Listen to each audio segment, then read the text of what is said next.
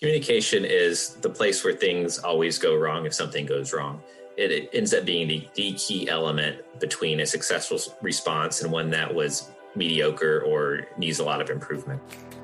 You're listening to the Employee Safety Podcast from AlertMedia, a podcast for professionals responsible for the safety and well being of their employees. Each episode features an interview with a leader in employee safety to discuss how to protect your employees from a wide array of threats, from severe weather to a global pandemic. Let's get into the show. Hello, and welcome to the Employee Safety Podcast, where we discuss insights and ideas for how to protect your most valuable asset, your people. I'm your host, Peter Steinfeld, and I'm joined today by Matt McMahan. Matt is the Senior Manager of Business Continuity and Records at Texas Roadhouse. Matt, thanks so much for being here. How are you? I'm doing terrific. Thanks for having me on the podcast.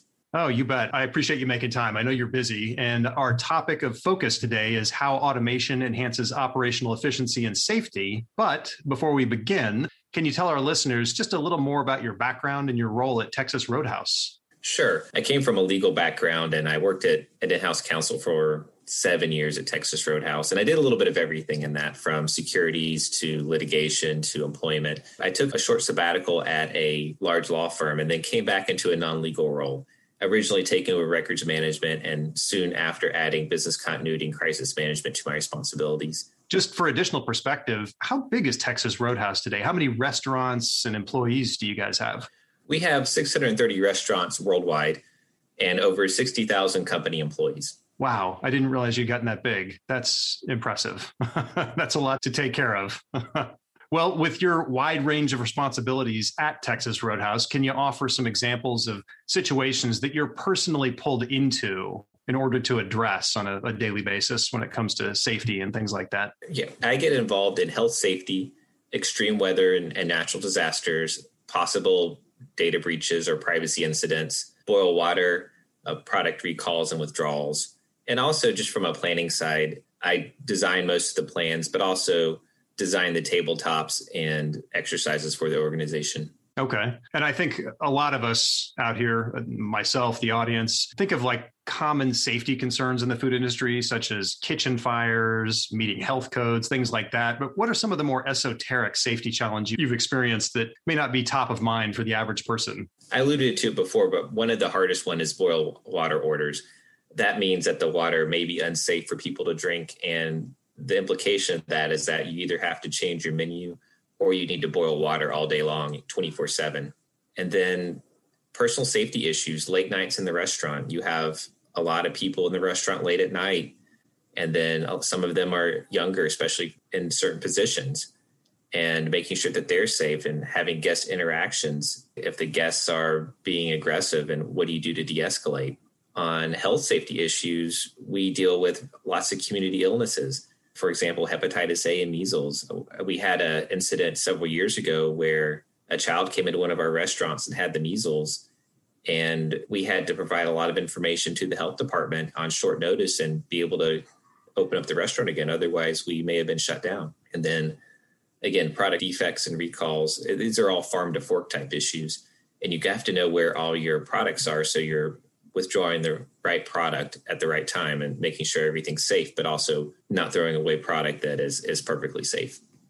With that many locations and people, I can imagine there's probably at this point nothing you haven't seen. Although you got to expect the unexpected, right? That's right. There's always something. Yeah. Well, let's talk about COVID 19 for just a minute. So clearly, it continues to have a huge impact on restaurants and just the food service industry in general. What are some decisions that you guys made ahead of time that worked well for Texas Roadhouse as you transitioned into the pandemic? We had spent some time ahead doing some pandemic planning. I think, as a lot of organizations, our pandemic planning wasn't as prepared for COVID as maybe we would have liked when it, the rubber met the road but that it was helpful to have a starting point and a jumping off point. We also moved very quickly into requiring PPE. It was before it was required. We really led the industry in that. And it was helpful from a supply chain perspective because there wasn't enough supply of a lot of those materials at the beginning. It's, and it wasn't just PPE, it was also to go items. To go boxes were very, very difficult to find. And then on a health safety side, we were doing symptom surveys, paper based, but moving those to an electronic form really helped us out administratively to be able to track to make sure that we were doing all the symptom surveys we were required and also to understand the health level of our employees. Yeah, communications is huge. And that kind of segues me perfectly into the next question I was going to ask. What are some of the communication challenges that your company faces from both an operations standpoint as well as from an employee safety standpoint? And that last example you just gave is kind of a combination of both right there. Mm-hmm. There's two pieces to that. One is sourcing data. It's very difficult sometimes to find out what's happening at any point in, in the country because with as many locations as we have, we don't have somebody watching the news in every locality all the time. And some issues such as boil water orders are not well publicized, and those can be difficult to track, even though they're significant for our organization. And when you have the best plans, you can have the best plan in the world, but if you don't have the information to notice send them out or discuss with people that they're of no use. The second piece is the speed of business and decision making. Sometimes this outpaces communication. So you need to make a decision quickly, but you might not have all the people in the same room. But if you do that, sometimes it'll create problems down the road with not only buy in, but maybe effectiveness. You might not understand the implications of some of the decisions you're making, and it can blow up in your face. What do you do about that? How do you remediate or deal with that kind of contradiction there? We've worked at this over the years where we have a process where we triage incidents with a small group at the beginning and then they bring in the additional folks who need to be brought in. We don't always do it perfectly. There's always something to learn. Recently, we created a five step document just to make sure that we're following a general process for all sorts of events because when something happens, you get in such a hurry, you, you might forget a step. And that could be critical, not only for the response itself, but also for the support for it. So, for example, making sure all the right leadership people are communicated with on specific issues and making sure the right departments are involved and the right individuals. Yeah, of course. And it seems like if you can get that buy in and ahead of time and people participating in things, it makes a big difference. So, how do you go about creating basically a safety culture in your organization because if the culture is there for safety then people know what to do when something happens because it's just worked into their daily existence and what they what they do at the company. How do you do that? How do you make that better? The first thing you do is start. You won't be great to start but you got to start to be great. And wait a minute i love that. Say that again. That's fantastic. You won't be great to start but you got to start to be great Love that. And we have gone over the years with our workers' comp program and a lot of efforts onto there just to build that safety mindset. Some of it's also being on the bad side of some events and just realizing that we could have done this better and we want to be the best we can be. You learn over time and then with experience becomes more successes because you can't always repeat your response to an event, but you can have that mindset where you don't panic and you can create a situation that's less bad than it would have otherwise been. Right. And I think that's so key. Like you don't know what the next crisis is going to be.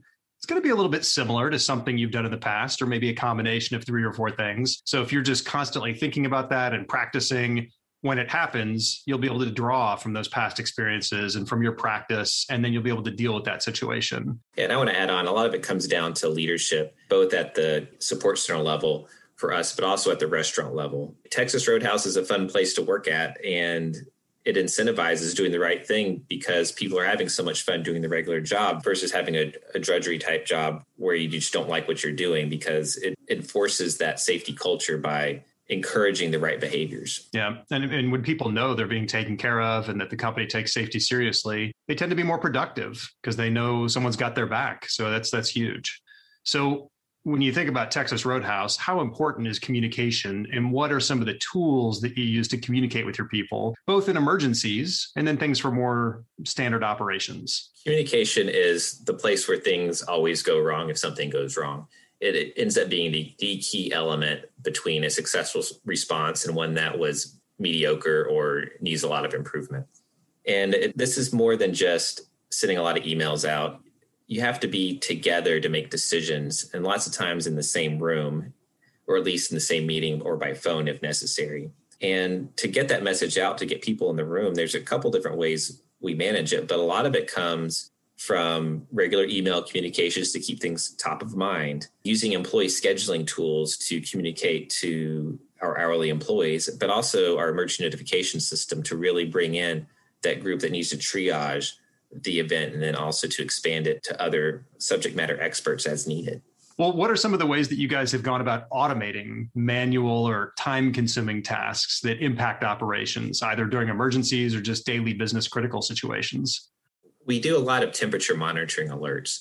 We have thermometers in the trucks that deliver the food to make sure that it's the right temperature. And we have thermometers in our coolers and freezers at the restaurant to make sure everything's at the right temperature. Because if food is out of temp for a certain amount of time, you have to throw it away. Mm. And those thermometers will ping a system that will contact the store if one of these units is out of temp for a certain amount of time. And then we've also, on some of these food safety issues, we do regular what we call taste and temps, and that's to make sure that the food is at the right temperature, but also has the right taste. And this is as it's being made, and we've made that digital. And I've, I've mentioned the electronic symptom survey, and that really changed our ability to manage a lot of the COVID response, especially as employees are coming in. At the time, many states coming on and requiring the symptom surveys, and having that in a systematic way made it easier on our managers who were trying to do things like make sure they had enough to go items and making sure they had enough beef and all these other things that were in short supply. And it gave us a lot of support at the health department level because when you could show them something that was put together well, it gave you a, a lot more reliability in their eyes. Mm, interesting. Now, that's actually an interesting point. Have health departments generally across the country been proactive in telling restaurants you can't open unless you can do X, Y, or Z? Or is it a little bit reactive?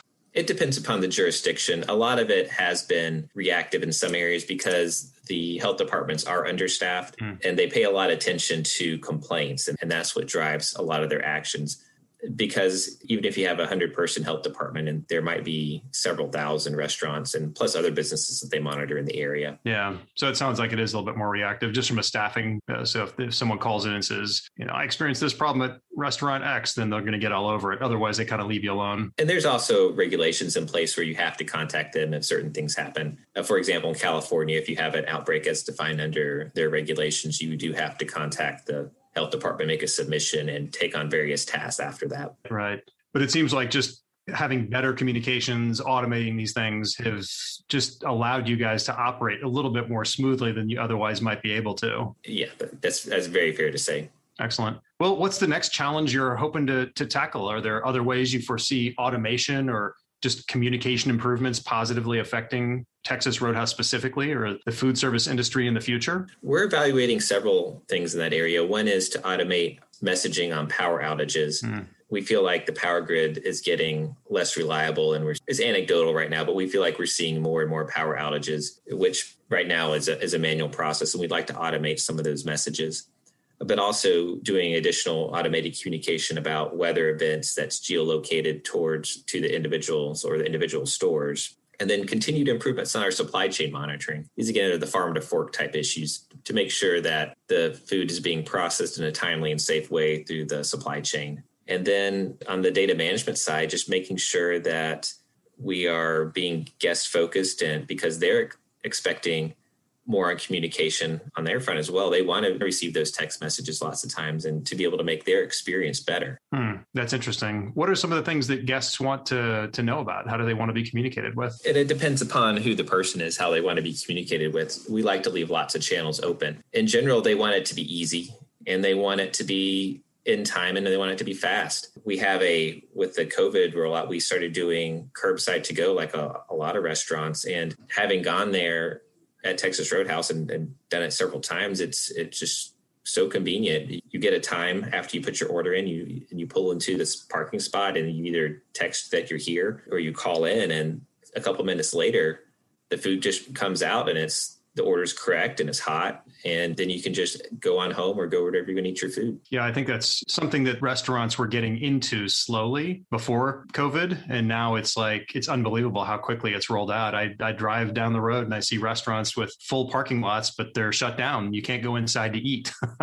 but everyone's waiting to get their order to, to go so that's it's amazing. If this had happened, call it 10, 20 years ago, it would have been a much different outcome. So it's it's nice that that's a technology that's empowering you guys to keep the ovens going basically and you know, keep orders flowing out. Yeah, we're grateful for the technology and those improvements, but also to our managers who were very innovative in coming up with some of these ideas and how they've been implemented at restaurants. I mean, who knew that a Texas Roadhouse would have a drive-through? Not all of them do, but some of them do. Yeah, that's interesting. well, we typically close out each episode by asking the guests to give our listeners just a piece of advice or some kind of best practice that can make a positive impact on their organization immediately. So, in your mind, what can the audience do today to help improve their company's safety culture? I alluded this earlier, but get started. Got to start somewhere, figure out what your key risks are, and start talking about those risks with business leaders. They may not get it the first time, but after you talk to them with a couple times and really give them the context of your concerns, you can create that buy-in and create focus, and you can create they can tell you that they're willing to accept the risk and then you can move on to other things to make sure that you're being productive. The other thing is with leadership and, and this is an add-on to the prior comment is that you need their buy-in. You can have all the best tools in the industry but without support from leadership you're going to have difficulty creating that culture of safety and connect those goals to your business outcomes if you do that you'll have a lot of success do you have any advice to give people on how to get leadership buy in? You got to find out what they're interested in. And a lot of times that could be something that affects the bottom line, but it could be we have leaders that are very interested in an employee safety and employee training and have, making sure that we're taking care of everyone in a safe way. And if you connect an initiative to those type of values, then you're going to create that buy-in and it's it's not some ask for a technology that they can't understand what the output is. Yeah that makes total sense. Find out what someone deeply cares about explain the why behind what you're trying to do and connect those two. I think that's fantastic. Well, Matt, thank you so much for being on the show today. We really appreciate all your time and expertise and advice. If anyone listening has follow up questions or wants to connect with you outside of this, what's the best way for them to find you out there? They can reach out to me on LinkedIn. I, I do check my page fairly often and wonderful. Please do. I'm happy to have a discussion with anyone. Well, thanks again for taking time to join us on the Employee Safety Podcast. And for the rest of you out there, remember, nothing ever goes 100% according to plan in an emergency. So communication is incredibly important. If you can't communicate, you can't recover. Until next time. AlertMedia is changing the way your leaders and response teams connect and communicate effectively when seconds matter. We provide our customers with a comprehensive solution for monitoring threats around the world and deploying fast, effective emergency communication you need a panic proof solution for high stakes moments. In just a few clicks, your team can send a multi channel notification to an impacted group of people and confirm their safety immediately. When employee safety is at stake, don't just communicate, connect and confirm with a robust emergency communication solution. Visit alertmedia.com for more information. You've been listening to the Employee Safety Podcast. To ensure that you never miss an episode, subscribe to the show in your favorite podcast player. If you're listening in Apple Podcasts, we'd love for you to give a quick rating of the show. Just tap the number of stars you think the podcast deserves. Thank you so much for listening. Until next time.